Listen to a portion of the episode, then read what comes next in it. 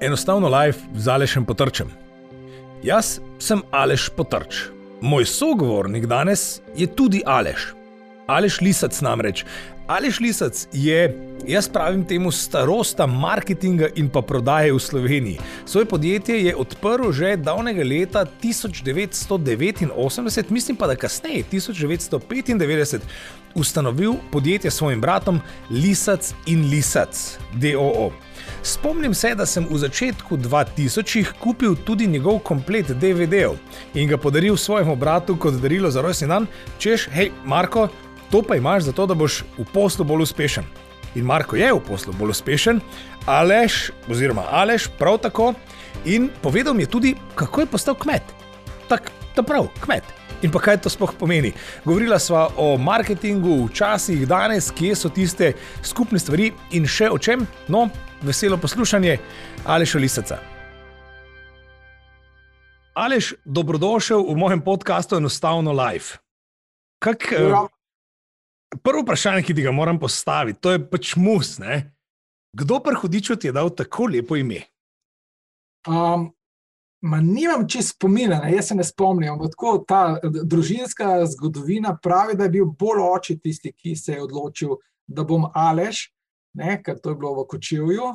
Uh, Polo v Ljubljani se je pa to, sem bil pa Aleš. Ne? Ampak bi rekel, oče ima večje zasluge. Obratno kot v moji družini, kjer je oba uh, imena sinov izbrala žena. Aha, aha no. jaz se, jaz se no, nekako upam, da smo to naredili skupaj, čeprav vem, da je imela žena dost velik vpliv. Ne se veš, dajo nam ponavadi občutek, ne, da je odločitev naša, v bistvu pa smo dobili toliko nekih sugestij prej, da itak nisi imel izbire pri odločitvi. Ne? Ne, ob, moški imamo občutek, da smo se mi odločili, ampak nas tako ustrezno pripravijo, da ja, ni izbire. Res je. Mojstrice pripričevanja so ženske, skoraj boljše so od otrok pri tem.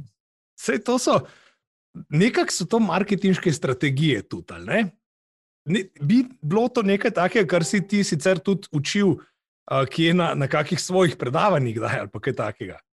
No, jaz pogosto jemljem primere iz uh, življenja in recimo družinskega življenja, ali pa recimo ta odnos babica, otroci. Ne, recimo eno tako zgodbo imam na seminarjih, ko rečem za mojo mamo, da je izjemno slaba prodajalka, ker ne zna uh, uh, nehati. Ne, pa, pa kako, kako, kako ne zna nehati? Rečem, poglej, ne, prodala si juhco, oba vnučka sta rekla, da bosta juhco jedla. In ona dva prideta, žli, primeta žlico v roke, začneta jesti, in ona pravi, zapor imam pa palačinke. Ne? In kar naenkrat žlica pade iz rok, ne, in nočete več jesti. Se pravi, dober prodajalec zna v pravem trenutku utihniti. In evo, to je pač en tak primer, kjer so babice vse imajo šibko točko, želijo vse najboljše, ampak da se pa zgodi, da ne prodajo juhe, če so jo želeli najprej prodati. Ne. Bi pa bilo pametno juho vseeno prodati. Ja, to, to Tudi še eno, recimo za babice, rečem, eh, eh, marsikdo me vpraša, recimo, o čem je razlika med manipulacijo ne, in tako etično prodajo. In pravno včasih so meje tako zelo zabrisane. Ne. Recimo, um, laž ne se ne bi uporabljala v prodajnih in marketinških situacijah. Ne. Ampak, ko babica reče vnučku, da nima več čokolade, laže ne, in manipulira. Ampak to je v otrokovo dobro, da se ne prenažere čokolade. Tako da jaz mislim tudi v tem smislu, prodajalci lahko je kakšna mini bela laž dovoljena ali pa malo zavajanja, če imamo le dober namen in če vemo, da bomo koristili stranki s tisto zadevo, ki jo prodajamo. Ne? Je to bilo nekaj, kar so te naučili v ZDA? Uh, tudi, ne? čeprav čisto pošteno povedano, ko sem študiral v Ameriki leta 1992, je to bilo, sem bil bolj navdušen nad znani, ki sem jih dobil z področja financ in tako naprej, ker tega takrat ni bilo v Jugoslaviji. Mm -hmm. Mi se nismo učili o delnicah, o investicijah, bilanca stanja, o izkazu uspeha, income statement, to je bilo vse novo. Ne? Marketinških znanj pa nekako se mi zdi, da pa prodajnih že nekaj imamo, pa reklame smo tudi v Jugoslaviji gledali, ne? tako da sem bil tam manj presenečen. Kot na teh drugih področjih. Sem se pa veliko naučil v Ameriki, sigurno, zato ker bistvena prednost ameriškega faksa, vsaj takrat je bila, da je bilo vse na primerih. Praksa, praksa, praksa. In delali smo samo dve, tri leta starih primerih. Zanimivo, vidiš, to je nekaj, kar meni še zmeraj, pa ne samo pri nas, ne, ampak nasplošno v, v evropskem prostoru mi manjka, recimo, nekaj takega. Moj primer je, upisal sem se vmes na fakt, pa letos bom moral spet, ne, ker vmes sem zaradi preobilice dela tukaj, pa okupacije mora tisto pustiti na stran, v Nemčiji namreč. Um, in tam, ko sem. Dobre, pogledal, dobre izgovori. Ja, ja. ja, ne, ja, ja, ja. Veš, pa sej, vsi jih imamo, ne, do neke mere. Ne, čaj, da te zmotim, ker sem tudi profesor na dveh, veš, na G-College, pa B2. Ne. Jaz sem že zdavnaj rekel dekani, če želiš, da bo več študentov diplomiralo, potem jim dajmo rok.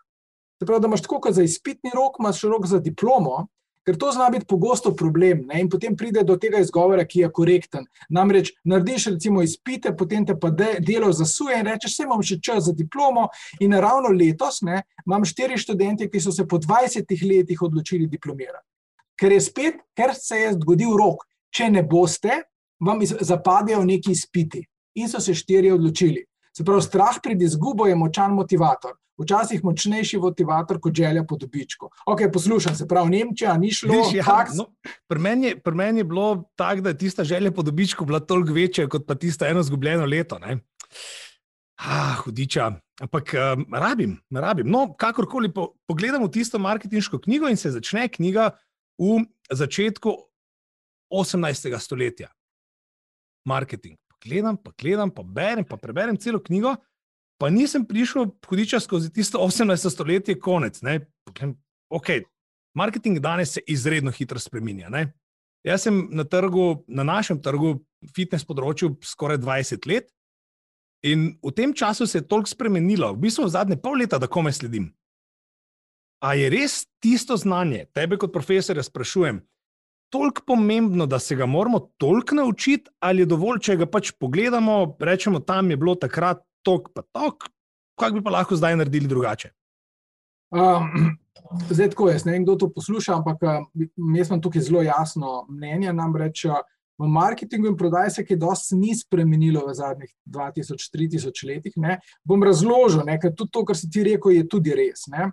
Ampak recimo najboljša knjiga za tiste, ki znajo angliško, marketinška je po moje Claude Hopkins, Scientific Advertisement uh, Claude Hopkins uh, in je v bistvu brezplačno, si lahko snamate, zneta je na 70 strani. Ne. V čem jaz mislim, da se ni nič spremenilo in moramo poznati, gre v osnov, za osnove. Ne. Kot če želiš košarko ali pa futbol dobro igrati, moraš znati teč, ne moraš žogo voditi, moraš znati vrš na koš. Uh -huh. O, o čemer pa ti govori, se pa grozno veliko spreminjajo, recimo, taktike, spreminjajo se recimo število medijev, ki so nam razpolago, orodja, ki so nam razpolago, in tudi ljudje se spreminjajo zaradi vsega tega. Pravi, jaz tudi vidim, recimo, po študentih mojih. Um, pred 25 leti, če sem zavrtel kakšen video, uh, so vsi začeli zehati, in um, po 3-4 minutah um, sem izgubil vso pozornost. Če zdajšnji generaciji študentov zavrtim video, jih lahko pustim 8-9 minut in imam mir. So, so, ne, če, če vsebina tista, ki jih zanima, sploh profesorja več ne opazijo. Torej, spreminjajo se ljudje, spreminjajo se mediji, spreminjajo se urodja, ampak tista osnova psihologije prodaje pa je ista. Ne? Ljudje vedno kupujemo nekaj eh, eh, koristi, čustva, oziroma odločamo se za večino nakupov podzavestno, čustveno, najprej se odločimo. Pol pa nekje v mislih racionaliziramo svojo odločitev. Se pravi, te osnove so ostale iste, še zmeraj je isto to, da je treba vzbuditi pozornost, da um, če ne vzbuditi pozornost, ne dolg čas ni še ničesar prodal. Sem da je bilo verjetno včasih lažje vzbuditi pozornost, ker je bil en TV program, ne, pa ura pred TV dnevnikom, pa si imel svojo reklamo, pa si vzbudil pozornost. Danes je pa milijon socialnih omrežij, milijon televizij, radijev in vsega tako, in je težko, težje vzbuditi pozornost. Ne.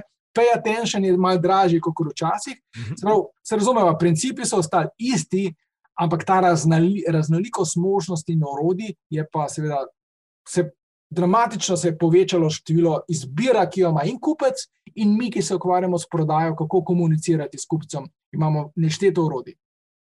O tem je, mislim, da Gerald Zaltman govori v svoji knjigi How Customers Think. Gerald Zaltman je profesor na Univerzi v Harvardu. In je, on je v bistvu nekako potegnil skupaj, če nekako povzamem, 95% naših odločitev za nakup je čustvenih, ki jih kasneje racionaliziramo. To je, to je to, kaj, kaj si povedal. Tako, hlače, kar, torej, principi so ostali enaki, praviš. Smo tudi v preteklosti torej, toliko čustveno kupovali, ali je bila Jugoslavija, ne? malenkost drugačna in pa zdaj tudi Slovenija, ker neke razlike na trgih sigurno obstajajo. Ja, ne, da se razumemo. Ne?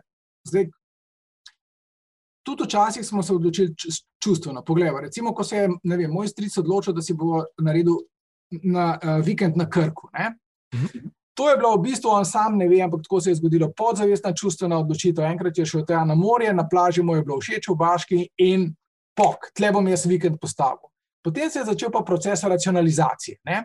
V resnici smo izkočili do tukaj najbližje, pa zdaj so naredili še ti to most čez, pa prijatelj je tam zraven zrihto eno pocen parcelo, pa jaz sem obrtnik, klepar, pa bom sam večino uh, celega vikenda sam naredil. Ne? In si je na 20 razlogov na nizov, zakaj je bila tista njegova prva odločitev pravilna. Seveda je bilo pa pri določenih zadevah manj.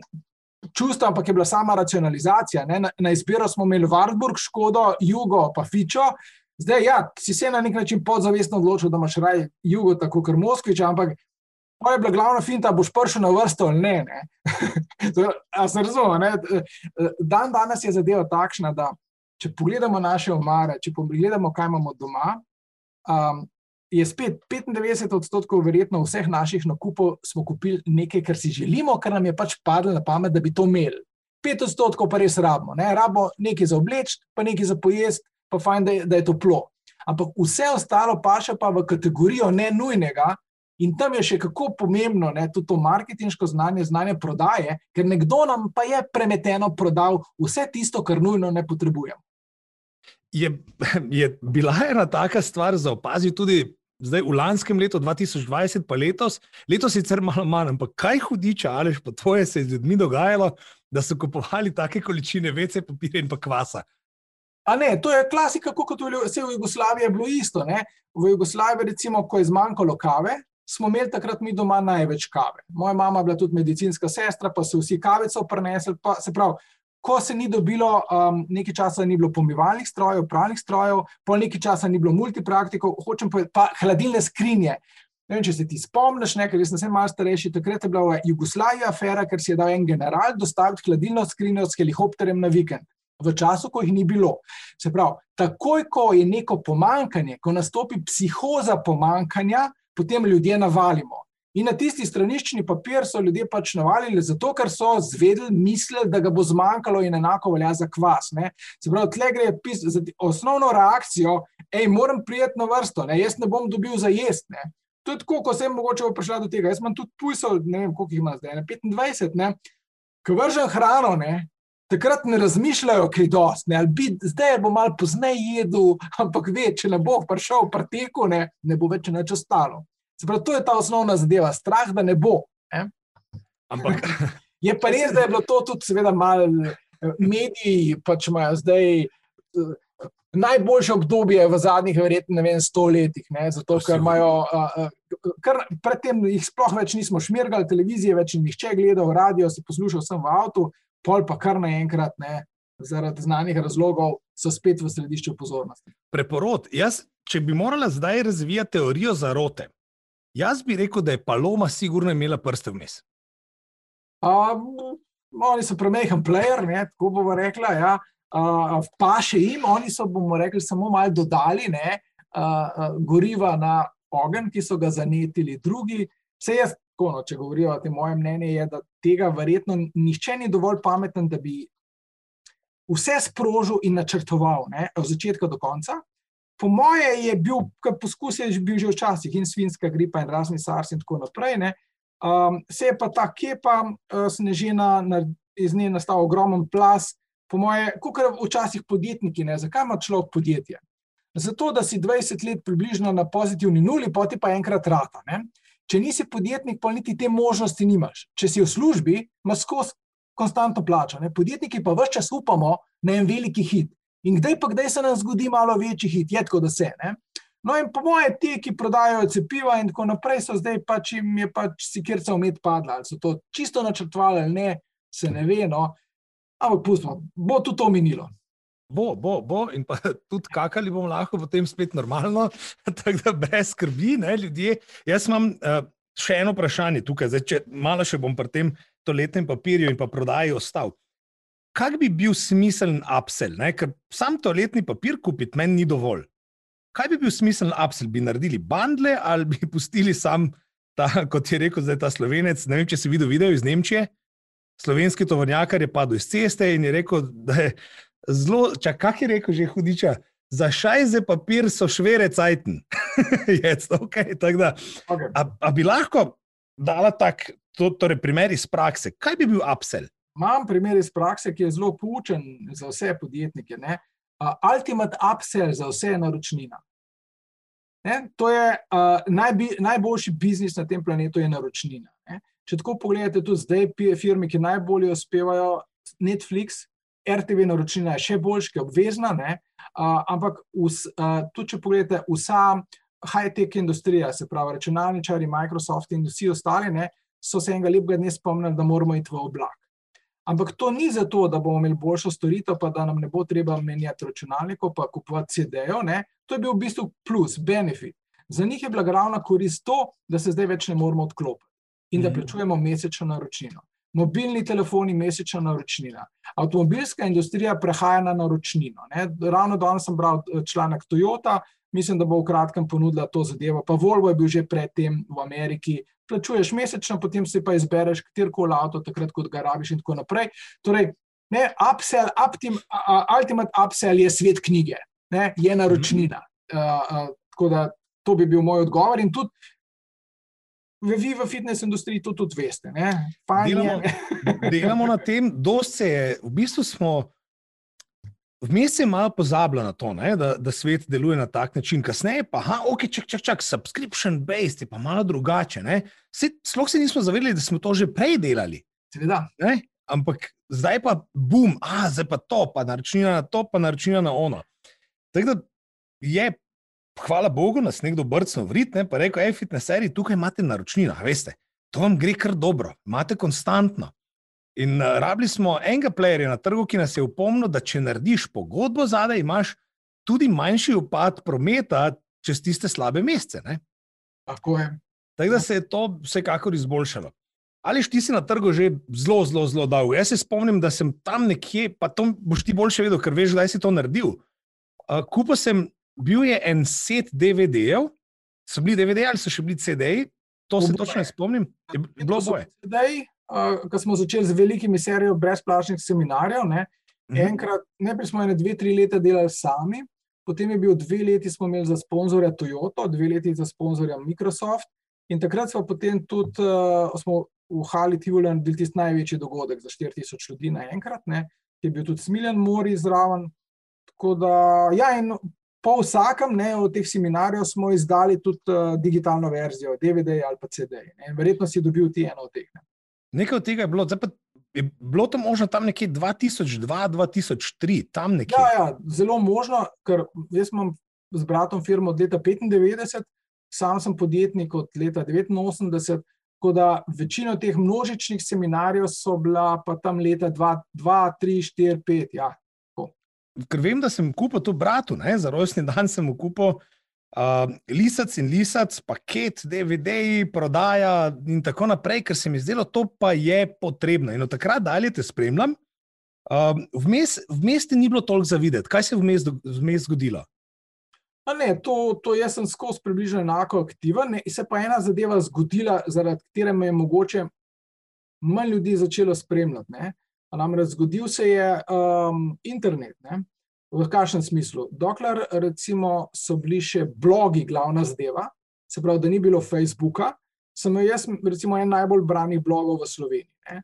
Smo Mhm. imeli recimo tudi na, na, na, na vsako zapis, recimo, mislim, da je bil rekord 600 komentarjev in tako naprej.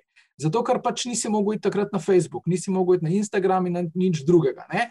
In se pravi, mi smo gradili cel biznis na direktnem marketingu od leta 95 naprej, se pravi, tiskana pošta, potem elektronska pošta, največja mailing lista, ne? potem blok iz tega, potem se je pa začela ta fragmentacija, ne? Kjer in jaz sem vse že razlagal na seminarjih podjetnikom, imeti moramo svoj medij podjetniki. Takoj, ko nimaš svojega medija, si bos. Ne? In najlep, najlep svoj medij, ki ga ima lahko vsak, so člani, naprimer, ne, Uh -huh. seznam strank. Ker če, ko imaš seznam strank, lahko z njimi komuniciraš. In mogoče ste me manj opazili, na kateri, ker ste padli pol tudi za raznih spam filtrov in tako naprej iz mailing liste. Ne. Tako da to je živ organizem in uh, včasih se pravi, sem dominiral nek um, market, tudi poštnina je bila cenejša. Mi smo pošiljali recimo mesečno več kot 100 tisoč prodajnih pisem. Ja, zdaj bi bila ta cifra finančno že to težko. Pošta je precej podražila svoje storitve v zadnjih 20 letih. Zato da, pa tudi malo se pre, smo se preusmerili druga, drugam. No. Jaz recimo zdaj več delam v firmah, prej smo imeli pa več odprtih seminarjev. Ne kot recimo, da bi ti hodil v firmo učiti, ne se pravi, večjo. Kar delamo, načeloma delamo. Tle se je mal fokus spremenil, pa zato mal manj, eh, smo malo manj aktivni v tem množičnem smislu. Torej, marketing in prodaja, kakorkoli obrnemo, je živa stvar, ki se nenehno spremenja, in pa z njo se moramo spremenjati tudi mi. Je pa res, hudiča, zdaj ko si umenil, nekje, nekje sem padel iz mailing liste. Nekje sem padel iz mailing liste, ker moj mail je že zelo dolgo tak, kakršen je. In vem, da sem takrat dobival tvoje maile ne? in sem jih bral, pa je bilo zanimivo in sem jih spremljal, ampak hudiče potem pa ja, in sem zgubo. In zdaj nekaj let nazaj se je spet ali šli se pojavil na mojem Facebooku, voilà, pa ja, sem spet noter. Ne? To je to, ne, se, se prilagajamo. Ne. Zdaj Facebook, po mojem, bo tudi uh, spet kaj drugega potrebno poiskati. Um, jaz vse čas govorim in to velja za vse podjetnike. Uh, z, z strankami in potencijalnimi strankami moramo čim bolj pogosto komunicirati pod enim pogojem, in ta pogoj je, da imamo kaj pametnega zapovedati. Ne.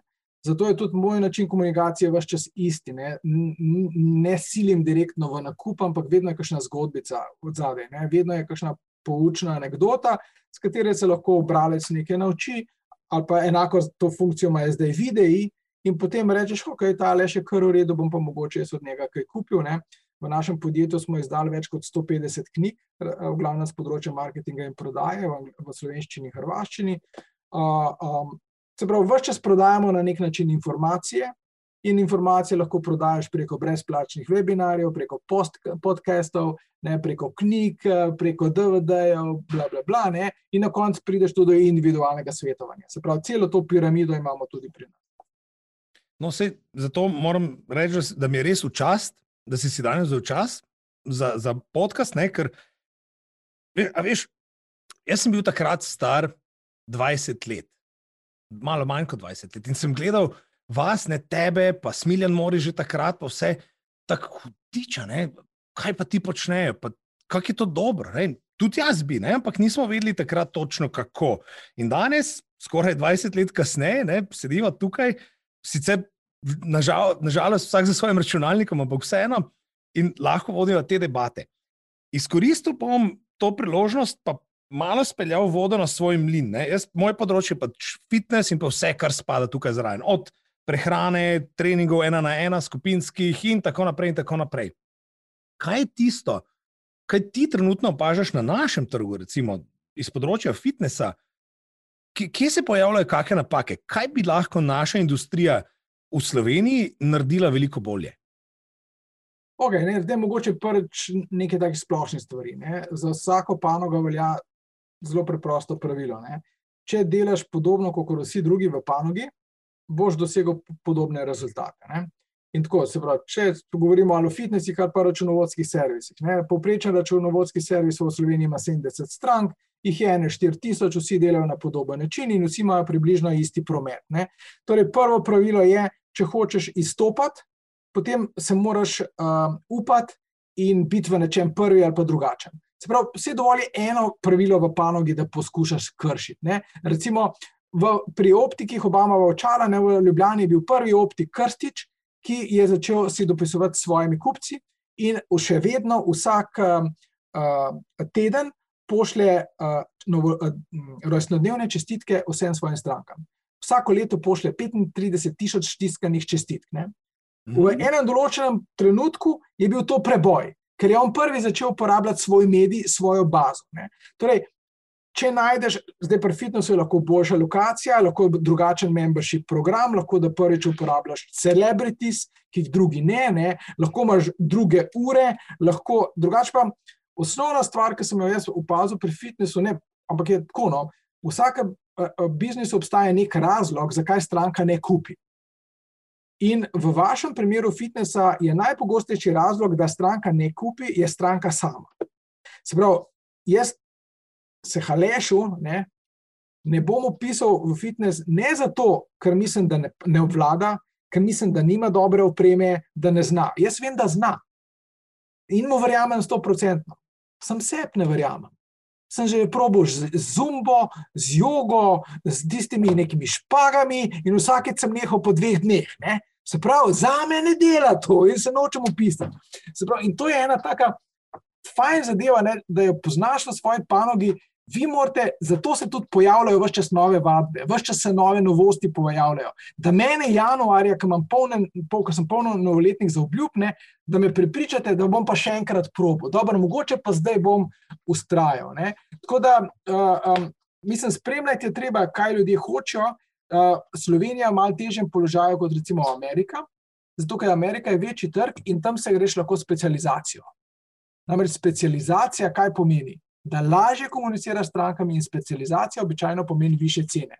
Ravno zdaj sem recimo predaval frizerjem in so mi oni povedali za enega fanta iz celja, menda, ki uh, zaračunava za moške frizure vem, dvakrat več kot vsi ostali in ima eno mesečno čakalno vrsto, ampak to brez COVID-a, zdaj itak imajo vsi čakalno vrsto, verjetno, zato ker se je specializiral za kratke moške frizure.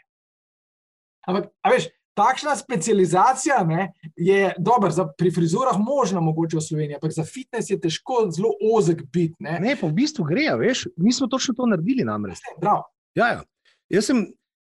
Ko smo leta 2013 postavili takrat prvi, takrat sem imel še enega partnerja, prvi sistem, gor, so rekli, ok, biti konkurenčen na takem trgu, kjer fitnesi ponujajo svojo članarino za 20 evrov mesečno, je praktično nemogoče investicija prevelika, mase za to nimaš, da bi se ti to dobro pokrivalo. So rekla, ne, ne, ne, zaprti tip fitnesa. In bili smo prvi zaprti tip fitnesa v Sloveniji. Kar pomeni, da smo izvajali izključno. Ja, nekaj moraš narediti drugačni, kršiti neka pravila. Če pogledaš odvetnike, nekdo krši, oni imajo pravilo, ne, odvetniki v svojem statutu napisano, ali kako reče, tistem, da se ne smejo oglaševati. Uh mhm. -huh. A vsi poznamo Čeferina, Senica, Zdolška, uh, Matosa, ker se oglašujejo premeteno, tako da jim kolegi nič ne morajo. Ne? Pač, da takšne kejse vzamejo, da polsko se v njih govori po medijih, ampak kršijo pravila, zato imajo najbolj znane odvetniške družbe. Nekaj moraš kršiti, okay. tako da je etično in moralno, ne, v tem, da se razumemo. Ponuditi nekaj več, ponuditi nekaj drugače. Ne. To, to, je, to, to je ključ. Ne. Pa seveda, uh, kakovost storitve je pa nujen, ne pa zadosten pogoj za uspeh. Ker mnogi podjetniki, to vidim, jaz vidim, velika napaka. Ne da vse čas dela na izboljševanju svoje osnovne veščine. To je približno tako, nekoga, da se ti vse čas ukvarjaš s prehrano, pa z, z, z vadbo, kar je kul, cool, moraš. Ampak brez marketinga, prodaje in razumevanja strank ne boš prodal te svoje super, super veščine. Ne? In tle vidim doskrat napako, da, da 40 let ne se bo šolal v svoje osko področje, da ima še malo mal širine, ne? zato da boš lahko prodal svoje osko področje. Uh mhm. -huh. Sicer moram reči, da trenutna situacija, kjer so fitnesi zdaj že res dolgo zaprti. Ne? In pa meni je hudo, ko gledam kolege, trenerje, pa dobivam toliko klicev kot že vrsto let ne. Pa ne tistih klicev, ki bi si jih želel, ne? ampak klici, a veš, frustraciji, depresije, brez upa, ker več ne vedo, kaj naj naredijo. In je res hudo, ker, a veš, čez noč je nekdo rekel, zdaj pa ne smeš upravljati tega, kaj rad delaš, pa to, kaj ti je zagotavljalo, mi pravimo na štarskem kruh in mleko. Je problem, se pa da sigurno določene stvari obrniti, pa spremeniti, prilagoditi trgu. Je kaj takega, kar ti vidiš tukaj? Jaz imam sicer nekaj svojih idej, pa jih dajem na naših seminarjih naprej. Ne? In ravno to, to pomankanje znanja, poslovnega znanja, marketinškega znanja, sem nekaj zapakiral v svojo poslovno šolo za osebne trenerje, ki jo zdaj delamo. Ne? Kaj je tisto, kar bi ti lahko, ker pač dosta trenerjev spremlja moj podcast, kaj bi jim lahko povedal, kako se naj obrnejo v takih časih, kot je to? Okay, ena zadeva, čisto psihološka, ena anekdota. En moj kolega, ne, podjetnik, tudi že na 40 let, je rekel: Lež, tale COVID je super. Sem rekel: Zakaj ne? Vse so ti zaprli firmo, vse ne moreš delati. Ne. Prav, že, že, ampak saj prvič nisem sam kriv. Hočem povedati, pač eno psihološko odrešitev je doživel, odvezo, ne, pač je dovolj premožen, da lahko, se pravi, ni eksistenca ogrožena. Ne, ampak prav, prav, zdaj sem si oddahnil, ne, ker do zdaj sem bil za vse neuspehe v zadnjih 40 letih, ki so se mi zgodili, sam kriv, zdaj pa končno lahko nekoga pokažem. In pred vsemi kolegi sem čist, le promet mi je padel, ampak nisem jaz kriv. Pravi, to je tako, kako rekel, to psihološko. Drugače pa, recimo, ne bom. Bolj bo teaser to, kar bom zdaj rekel. Jaz sem mhm. recimo že trikrat eh, šolal slovenske učitelje golfa, nekaj neka podobna marketinga in prodaje. Yeah. Yeah. Ampak zelo zanimivo, ne? v dvorani je bilo takrat enkrat okoli 30 uh, učiteljev golfa in sem jih vprašal, koliko računate za uro. In med slovenskimi učitelji golfa je bil razpon od 25 evrov do 400 evrov na uro. No, pa sem rekel, zdaj pa taka 400 računa, ne, ki, se, ki so ga videli, terje, ne. No, ne, on stop sem na odr, pa vam on razloži. Uh, pa pustimo 400, je malo tako, ne, mislim 400, pa če je zbral od malo klientelo in tako naprej. Ampak od 25 na unih 60, 70, ki bi bilo veliko bolj sprejemljivih, ne, se pa da s študijem, s tem, da tu delaš na samozavesti, včasih si je treba samo upati. Ne, v glavnem, prebrati par knjig o tem, kako postaviti ceno, kako upravičiti svojo ceno, ne, mhm. kako delati s strankami. Se pravi, to je enak. En, Vse sem jim rekel, približno, vsaj toliko tukaj je znanja, pa so li, kot v tem, kar vi mene učite, kako pravilno zamahniti podatke. Ja. Ker tam eno malenko spremenim, pa gre žogca v drugo občino. Ne? Ja, ja. Ne? Pravi, in zdaj pa vi mene poslušate, in imam veliko na svetu, kako spremeniti, ne, da boste na mestu 25 dobili 35. In tako naprej. Pravi, zač, cenovna politika je ena stvar, ki je zelo, zelo pomembna. Način komuniciranja, s kom komuniciraš, potem v vaši panogi, še mogoče bolj kot pri kateri drugi, je celotna koreografija pomembna. In koreografija, kaj se vse zgodi, ko pridem ne, nekam v mhm. fitness, in koreografija prodajnega procesa. Se pravi, ko zagledam ta fitness na spletu, reklamo, ko me nekdo pozdravi v recepciji, ena sama malenkost je lahko razlog, da imaš 20 odstotkov manj strank, ali pa da ne ostanejo. In to je lahko včasih dovolj. En človek, tisti, ki redno dela s strankami, ne vem, če je to recept ali kdorkoli, malo premalo prijazen, ali pa da, da ne zna narediti upsela, da ne zna kaj vprašati. Ne? Ker to sem jaz že večkrat imel, recimo, primer podjetnike, ki imajo 5-6 trgovin in v eni trgovini promet 20 odstotkov večji. Kaj smo ugotovili? Jaz sem prodajalci, so bili drugi, nič drugega. Gospod, a boste, še, a boste še Vitrex na petrolu? Sem to. Včasih pa ni tako enostavno, ne, da se razumemo. Vse to, jaz, tu se, tu se dosti trudimo, ne, postavljati neke procese. Recimo, jaz sem takrat že 2013 začel s tem, kasneje 2016, v začetku leta, ko sem odprl fitovarno, sem pa postavil res te procese na tak način, kot jih hočem imeti. Ne. In to nam je zmeraj ful dobro prodajalo. Ne, jaz, če gledam procent zaključevanja prodaje, v moji pisarni 95%, zmeraj. Ampak to so bili že filtri nastavljeni prej, kar pomeni, da klientela, ki je prišla k nam, je vedela, zakaj pride, kaj hoče, kaj lahko pričakuje in pa kaj bo dobila. Kar pomeni, da so itek že skoraj odločeni prišli.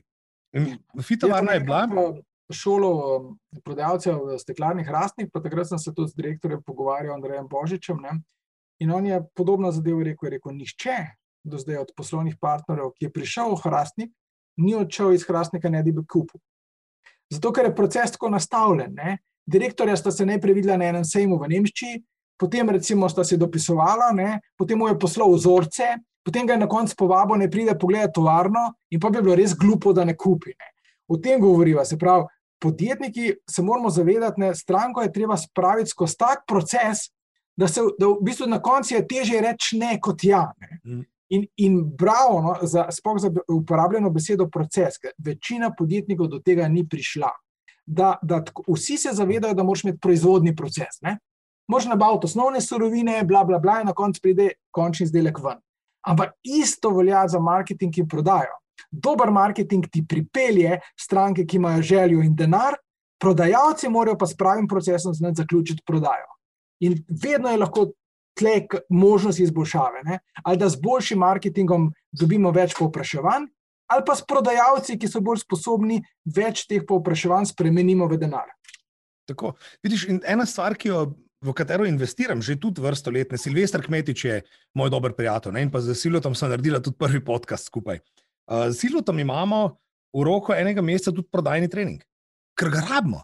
Vse ne gre drugače. In fajn je, da sodelavci začnejo razmišljati, da smo vsi odvisni od tega, kako to naredimo. Ne? In pa da vsi moramo nekako po tem procesu teči skupaj, enotno, zaradi tega, da lahko stvari štimajo. Ne?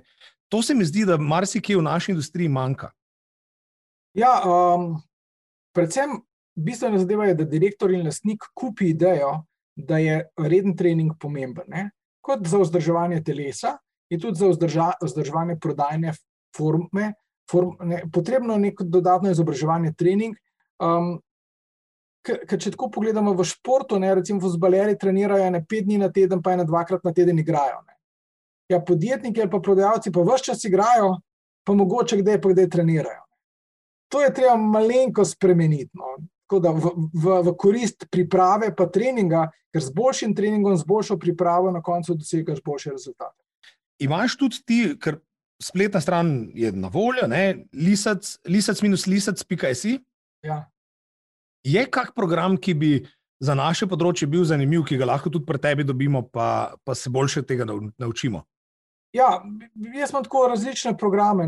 Um, eden, en, do specializirane, ne, ker, ker nočem. Okay, imamo letno šolo marketinga in prodaje. To je program za 20 ljudi, in uh, v bistvu moja obljuba je, da v enem letu zveš od mene vse, kar se da od mene zvedeti. Ne, to je bolj takšno, bomo rekli za fene, ki so pač resni. Ne. Ampak imamo pa recimo tečaje, kjer se naučiš pisati prodajna pisma in ponudbe. Ne. To je mhm. recimo zanimivo za tiste, ki komunicirajo veliko pismo. Potem imamo prodaja ena na ena, to je za tiste, ki hodijo po terenu ali pa pridejo stranke k njim. Pravi, treba je pogledati spletno stran ali pa vprašati za popraševanje, se pa ne lotimo recimo v mojem podjetju delamo strogo prodajo po marketingu. Nimamo mhm. računovodstva, finance, eni imajo širino. Ne, ne, jaz mislim, to je to, kar mi dobro znamo delati. Um, uh, če, zadnje čase pa največ delamo v podjetjih, kjer me običajno pokliče direktor in pravi, lež, dajte nam vi urediti ali marketing ali prodajo. Ne. In uh, potem jaz, ki pač tudi sem dober prodajalec, ne, rečem, znamo in bomo, uh, se bo zmenila za enoletno in dvoletno sodelovanje. Subscription, na naročnino. Z dveh razlogov, da se razumemo. In eden od razlogov, ta glavni, zakaj hočem daljše sodelovanje, je ta, ker potem pride do učinka. Ja, ne, jaz jim pa tudi povem, če pa hočete, da se dvakrat vidimo, da mi ploskajo, ker sem dober predavatelj, tudi lahko. Ampak spremembe ne dosežeš z dvema seminarjama. Ne? Spremembo dosežeš eno leto, vsak mesec, pa še kaj več, takrat je možna sprememba. Ne? In zdaj pravim, ali kupujete spremembo, ali kupujete šov. Oboje imamo, ne? samo vi se odločite, in zadnje čase večkrat prodamo spremembo. Se, se, mislim, se mi Splača. zdi, da še, da še marsikateri podjetnik ne razume, da to, kar počneš ti, recimo, ali pa ne bom rekel ti, ampak vi v, v tvojem podjetju, ne, v vajnem podjetju, to ni strošek, je investicija. Ja, recimo, prej sem rekel, da mora znati eh, podjetnik dobro predstaviti svojo ceno. Ne. Mene marsikdo vpraša, koliko kaj stane, in jaz dve stvari, ko, ko, ko se pogovarjam. Nikoli ne govorimo o ceni, ampak o investiciji, ne, ker ni cena. In zelo pogosto točno to uporabim, rečem za stojnje. Kako mislite za stojnje? Ja, če je to, kar vam obljubljam, res, potem boste dobili v dveh mesecih nazaj investicijo. Ne. Torej, sem za stojn. Če mi pa pol ne verjamete, pa nič. Ne. To je približno tako, recimo, tudi ko razlagam podjetnikom, koliko stane lahko neka storitev. Rečem, če jaz organiziram seminar za nepremičninske agente, pa jim lahko zaračunam 2000 evrov na dan. Zakaj? Ker jim obljubim, da bodo prodali eno stanovanje več v naslednji mesec in bodo zaslužili ne, še dodatno 2 ure. Plus. Če pa frizerkam predavam in pa ne morem za 2 ure računati, zato ker bom težje upravičil, ker bom, bom rekel, ja, se morate samo 450 frizur več prodati, pa boste dobili ceno seminarja nazaj. In to ne bo tako atraktivno. Ne? Se pravi, moram en drug sprožilec uporabiti, če želim prodati, pa tudi cena bo bila nižja v tistem primeru. Tako zavedati, se pravi, stvari se vse čas spremenjajo in če dobro poznaš, koga imaš na drugi strani, tudi veš, ne, koliko so pripravljeni kup, eh, kupiti, plačati, koliko so zmožni plačati. Uh, vedno je poključna zadeva, da, da razmišljaš o tem, kakšno korist jim lahko prineseš. Ker če jaz dokažem, ne, da bom dal več vrednosti, kot pa jaz vzamem za to, pa sem dober, je to good deal, ne se splača. Sej, fitness, če gledamo, je storitvena industrija. Smo, če smo storitvena industrija, se moramo zavedati, da rešujemo probleme ljudi, s katerimi delamo. Kar pomeni, da moramo imeti optimalno rešitev za njih in pa vedeti, za koga. Kaj bi kaj bi bila tista orodja, ki jih lahko uporabimo, zato da izvemo, s kom delamo, s kom govorimo, s kom komuniciramo, in pa za njih potem pripravimo te rešitve. Ker tu se mi zdi največji problem naše industrije. Veš, Večina mladih ljudi se za to odloča. Ne? Največji problem vaše industrije, kot, kot prodajni problem, je ta, ne, da v resnici prodajate nekaj, kar ljudje nočemo kupiti, in to je preventiva. pravi, jaz bi bil zdrav, pa fit, ampak takoj. Bože, daj mi strpljenje ali odmah. Pravi, v tem smislu je to veliki izziv, zato ker vi morate meni prodati idejo, da bo ker se boš šaleš v formi, ampak boš moral tudi malo vaditi. Dosti je bilo tistih vicov na internetu, ko sem se upisal v fitness in po treh mesecih sem šel pogledat, ne, veš, tja, kako še vedno nič ni. Pa še vedno ni nič. Zdaj, to, to je velik izziv, ampak nisem je čisto hotel vprašati. Ne, um, izziv posla v smislu, ja, da, da, da, da preventivo je težje prodajati. No? Se pravi, ljudje. Z, radi kupimo nekaj, kar nam bo takoj rešilo problem. Ne. Tukaj gre pa doskrat za komitment, za to, da moraš spremeniti svoj življenjski stil, svoj urnik. Uh, tudi ni vedno lahko, pa enostavno. Recimo, jaz sam um, ne maram fitnesa, pa bom razložil, zakaj. Uh, zelo rad se gibam in rad imam športe. Ampak jaz sem tak človek, da moram žogo imeti. Mhm. Če žoga, pol lahko dol padem. Fusbal lahko igram pol naslednji dan ne bom mogel več nič, ker sem zdaj tako star, da še zmeraj mislim, da sem tako hiter kot pred 40 leti. In naslednji dan vidim, da oni mulci še lahko igrajo, ker smo včeraj jih premagali, mi pa več ne moramo stati. Torej, hočem to povedati. Da, um, rad imam šport, ampak meni je malo dolgočasno v dvorani. No? Mhm. Sem pa že vodeno vadbo, pa sem se že šel. Je bilo malo bolj fajn, ker so bile tudi pajkice, tako okoli mene. Vse. Ej, tudi jaz sem hodil na zumbo. No, Mislim, no, ne dostkrat. Ja. Vedno sem se zadaj postavil. Ja, je bilo spredaj nerodno. Ne? Ampak lej, je bilo pa zanimivo. Je bilo pa zanimivo no? Mislim, ni bilo tako hudo. Pa še danes bi šel, ne? sem hudiča, ko ne moramo. Okay. Uh, ne, razmišljal sem bolj v tej smeri. Ne? Imamo možnosti rešiti določene problematike. Spomnim se eno stran, ki sem imel, ki je dosti potovala. In vsakrat, ko je šel na poslovno pot, zato da sem ulajšal stvari, sem pogledal, okay, v katerem hotelu bo ostal. Pogledal sem vse restauracije, ki so okrog tistega hotela, in poklical njih, pa se dogovoril za njega za menije. Wow. To, to je nekaj, eno je nivo storitve, ki jo nudimo, ne? in pa poznavanje problematike naših strank. Se mi zdi, da tukaj manjka. Ne? In razmišljam, ali imaš, veš, ali so kakšni vprašalniki, ki bi jih lahko uporabljali, je kaj takega, kar bi ti naredil tukaj boljše, veš, da spoznamo ljudi, pa da razumemo njihove težave dnevne.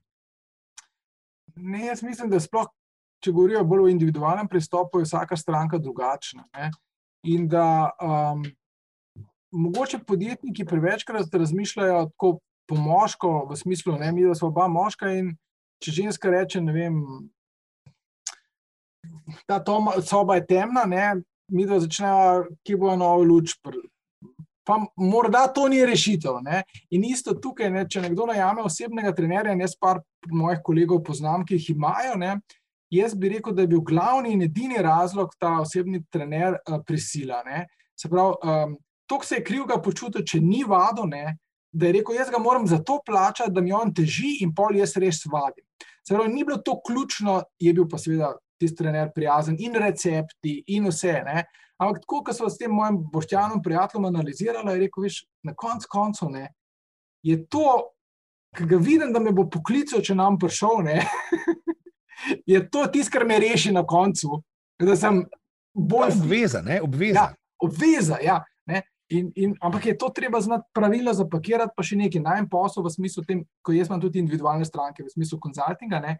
Tukaj je treba pa zelo dobro znati menedžirati cel odnos. Da razložim zdaj za moj biznis, potem pa pošti povedati, kako je to v, v tvojem. Recimo, v mojem biznisu je zmeraj ena krivulja. Ko me nekdo najame, ne, v meni vidi res hudo avtoriteto, praktično nekoga, ki mu bo wow. Ne. Ampak če delava eno leto, dve skupaj, na koncu približno vidi tudi, kje imam jaz meje, pa kaj lisac lahko, pa kaj ne more, pa kaj se mu da, pa kaj se mu ne da. In je mogoče ti status, ne, guruja na pol božanstva, znižen. Ne, in, in to moraš ti pravilno, pravočasno ugotavljati. in stranki servira še kaj drugega. Pravi, jaz običajno to tako rešujem, da za področje, ker nisem jaz top specialist, zrihtam še koga drugega.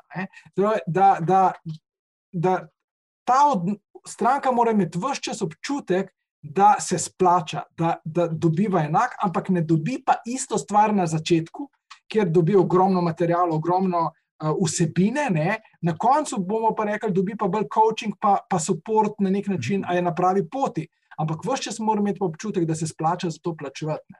In to moraš ti zaznati, uh, spremljati, poslušati stranko, da ugotoviš, kje se va trenutno v odnosu.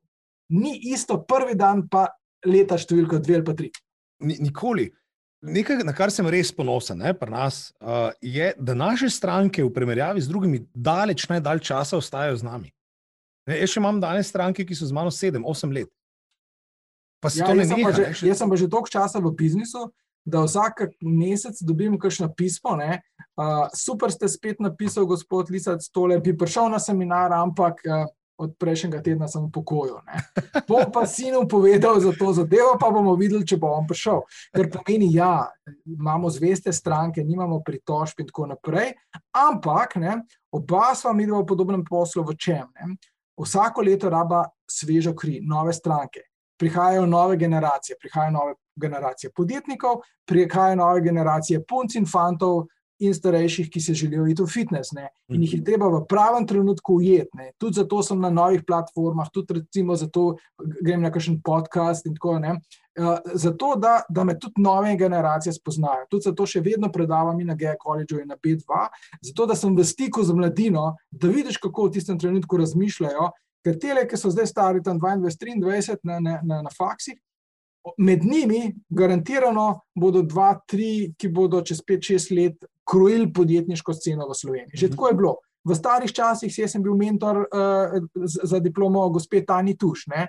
Mhm. Pisala je enega tak, neko podjetje, tuš, nekaj s prehrano ali kaj, neko diplomo. Ne? Pa tako, se razumemo. In, in to jaz rastem z njimi uh, uh, in se učim od njih. Zato je ta posel meni tako všeč, ker gre za. Se, se, to je ne vem, kdo je napisal, ampak da se učitelj ponovadi celo več nauči kot učenec. Ne? In je res. Vsak dan, vsak dan.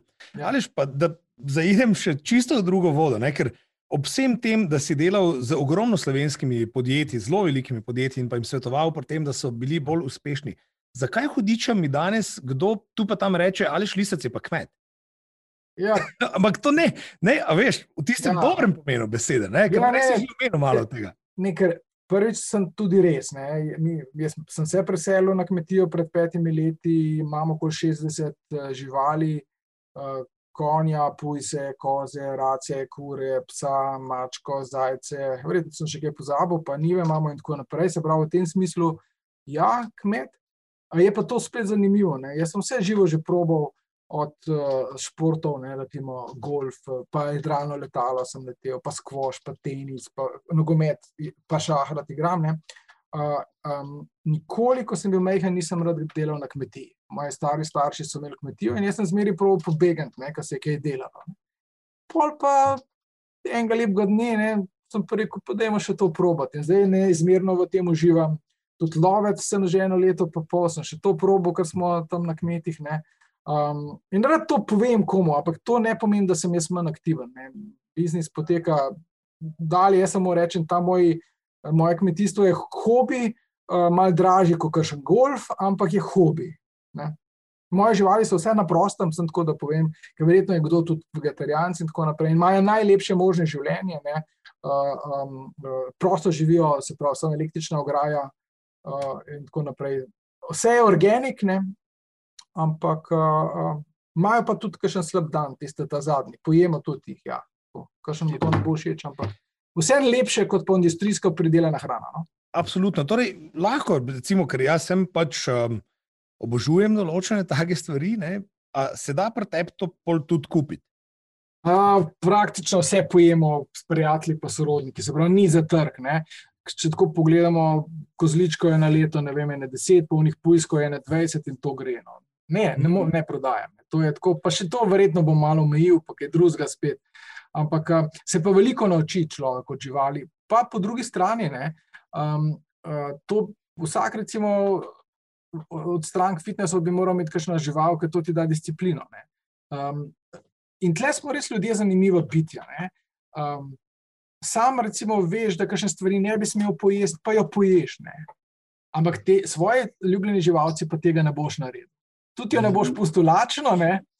ali pa če ti uh, veterinar predpiše, da mora tvoj pes hoditi vsak dan 5 km, ga boš vsak dan 5 km vodil na sprehod. Ne? Če pa tebi zdravnik reče, da moraš hoditi 5 km, pa da on si daš. Odvisno, koliko fejs boli. To pa drugo. Ampak spet so tle, eno super raziskavo sem bral. Po prvem infarktu, preden spet se začne stari način prehrane, pa kajenje, je 9 mesecev po drugem infarktu 6 mesecev, po tretjem infarktu 14 dni, že v bolnici, ki jo zunaj na balkonu. Se pravi, zato, ker je več ni toliko strahu, pa ni vne bolečine. Ne, če se že gre, ja, vse tri infarkti, vse zdaj znajo pošlihtati, ne, gremo jaz en čik.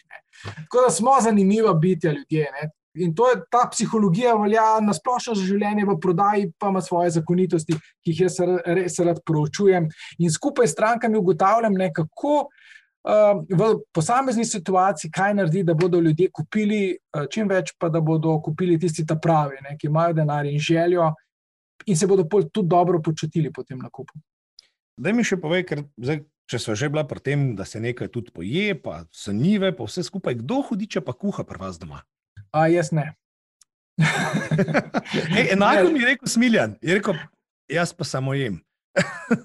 Potem smo, vse smiljen je bil že tudi pri meni. Um, more, mislim, da on je rekel, da bo so investiral v kure, pa bo imel domače jajca, samo pol se preredko vidiva, pa, pa zdaj od teh domačih jajc nima nič, jaz sam pojem.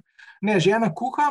Pa je še ena zanimiva zadeva. Ko smo se mi preselili iz Ljubljana ob Kolpo, ne, je tudi ženina sestra kupila v isti vasi po vikend. In potem se je v ta vikend preselila moja tašča. In zdaj, ne, do kuha, žena pa tašča, se pravi, imamo ene 80 metrov do tašče in potem doskrat jemo kosilo pri tašči. Tako da imam dve kuharice, kar je pa seveda sploh za korona čase izjemno pomembno, ne? ker zdaj so tudi sinova vaš čas doma, ne? ne moramo iti ven in zdaj pa se vidi, da je res fajn, da imaš dve strežbe pa dve kuharce na, na 90 metrov razdalje. Torej, če pogledamo drugače, ti imaš kar zelo dobro porihtano samo skrbo. Ja, to pa def, definitivno. definitivno. Je, je pa edina ekonomija zelo zanimiva, če koga to zanima. Jaz mislim, da, da tako na tem mini nivoju, ne, če imaš malo živali, malo njiv, pa to se neč ne splača, če bi računal, ne, koliko to stane. Mm -hmm. Se pravi, ta jajca so verjetno petkrat dražje kot tuna, ki jih dobiš v trgovini. Ne. Meso je na koncu dražje kot tisto v Hoferju, je pa seveda druga kvaliteta. Ne. Je pa to vse zdravo, pa preverjeno, pa brez antibiotikov in tako naprej. Alež, za konec, čist za konec, zadnje dve, tri minute ti vzamem, ne, ker vidim pač, da si vseeno dost na Facebooku aktiven in pa te ta situacija vseeno malo te najeda. Mm, ja. Če bo tako rekel, prvič um, mi je zelo zanimivo, ne, ker jaz imam tudi eno predavanje, uh, zelo popularno, kjer predavam o, o prevarantih, ne, se pravi, svetovnih prevarantih. In je to cela serija, v bistvu, kaj se lahko naučimo od svetovnih prevarantov. In obravnavam take, kot je Viktor Lusti, ki je prodal iPhone stolp, ki nikoli ni bil njegov, do dr. Brinkley, ki je prodajal operacijo, kjer je moškim presajal kozja moda na moške, pa obljubljal ker takrat ni bilo Viagra in postal s tem najbogatejši američan. In tako naprej. Ne, pravi, in pokažem jim, kako ugotoviš prevaro, pa kakšni so principi. Ne. Zdaj, na srečo v zgodovini, zakaj jaz lahko o teh prevarantih preva, predavam, ker so jih vse dobili in večina teh prevarantov je še na koncu sedeti. In jaz sem prepričan, ne, da se bo tudi ta zgodba končala na ta način, da seveda večina teh, ki sodelujejo v tej, jaz temu rečem, prevari, bodo rekli, nismo vedeli, vsi so delali isto, nismo in tako naprej. Ne? Mhm. Ampak um, um, ima vse elemente prevare, ampak ne toliko prevare v tistem, nekaj nekdo pravi, teorija zarote. Jaz niti pod slučajno ne mislim, da vam bodo 5G čip uh, ubrizgali s cepivom in tako naprej. Jaz samo trdim, da so nesorazmerni ukrepi, glede na to, kaj se dogaja. Se pravi, da kaj bi podjetniki mi naredili, če bi letom, če bi bila mi dva imela bolnico, pa bi pred enim mhm. letom zvedela, da imamo premehno kapaciteto bolnice. Povečamo, ne? Ja, povečamo. Ne? No, in naši, naši niso uspeli kapacitete dvigati v enem letu. Se pravi, tako se podjetniško rešuje. Če ima premalo postelj, pa premalo izšolanih zdravnikov, isto fitness, nimam dovolj prostora, pa nimam dovolj trenerjev. Ja, v enem letu izšolaš trenerje ne? in uh, kapacitete povečaš, in vse ostale ukrepe.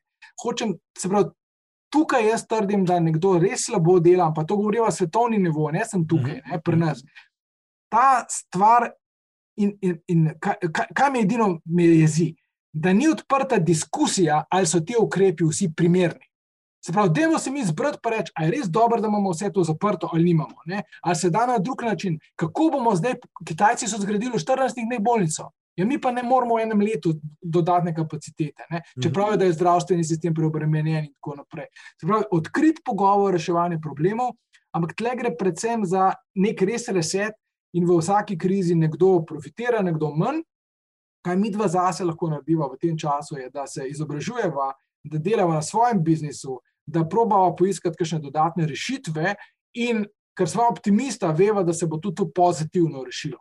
Se pravi, jaz sem prepričan, ne, da na koncu ne bo leto 84, pa teror, pa socializem ali komunizem za sto let mhm, naslednjih, in, in, in da bomo vsi zaprti. Ne bomo, ne, se bo ta juhica.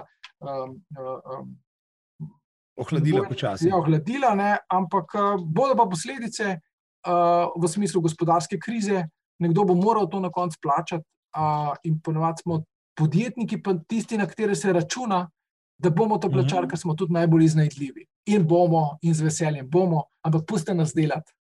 Tako. Tako. Alež, ej, ful, hvala za tvoj čas. Res, pogovor je bil prijeten, ne? jaz bi ga še kdaj ponovil. Uh, tako da v sezoni dve, potem mojega podcasta, bom vesel, no, če se še mi kdaj usedeva. Pa tudi, kako hitro bodo vsi ti ukrepi konc. Um, si vabljen k nam, pa pridi na kavo. No? Če ne drugega, imam tukaj pa tudi eh, kakega zanimivega nogometaša, kdaj ne. Za spoznati. Pa, ja, ja, vem, vem, se tudi smiljan in tako naprej. Se, se poznam, tudi sem malo pogledal podcaste, poslušal, no, tako da vem, vem vse. Uh, ja, z veseljem pridem, takoj, ko bo možno, uh, z veseljem še, še enkrat gost. Jaz da, upam, da, na, da naj bodo tisti, ki poslušajo podcast, z veseljem poslušali. No? Upam na pozitiven feedback, uh, jaz rad pomagam, upam, da so z velike koristnega, ker tudi zato jaz druge podcaste poslušam, ker dobiš eno idejo in je tista ideja lahko za cel teden ali pa mesec dovolj, da ti da energijo in da skleneš, da boš nekaj drugače naredil, boljše naredil. Ne? In jaz sem prepričan, da to ti svojim članom, tistim, ki te poslušajo, daješ. Trudimo se, zato želim s toliko različnimi ljudmi govoriti. Ne? In pa naj ob koncu vas še povabim, vse tiste, ki poslušate, gledate kjerkoli, na katerem koli kanalu. Lisac-lisac.si, pogledajte si tečaje, uh, vem, da so dobri. In to vem že od leta tam nekje 2002-2003 naprej, ne? da so koristni in pa je to znanje, ki ga vsi potrebujemo, hočemo ali ne tak je, rabimo ga, dajte si ga pogledati. In pa, Alež, hvala za danes, uživaj na kmetiji, v samo skrbi, mi pa se pa potem vidimo čim prej, ko bo ukrepov konec. Alež, odlično, hvala in lepo zdrav vsem. To je bil enostaven live za tokrat. Meni in fitovarni lahko sledite tudi na Instagramu in Facebooku, da boste vedno up to date. Vesel bom vaše ocene na iTunes in hvaležen za vsak feedback. Pošljite nam vaše ideje za goste, s katerimi naj govorim, ali teme, ki vas zanimajo. Kadarkoli mi lahko pišete na alesafnafitovarna.com. Hvala za vaš čas in uživajte v življenju, hkrati ne pozabite na aktivnost in dobro hrano. Ciao!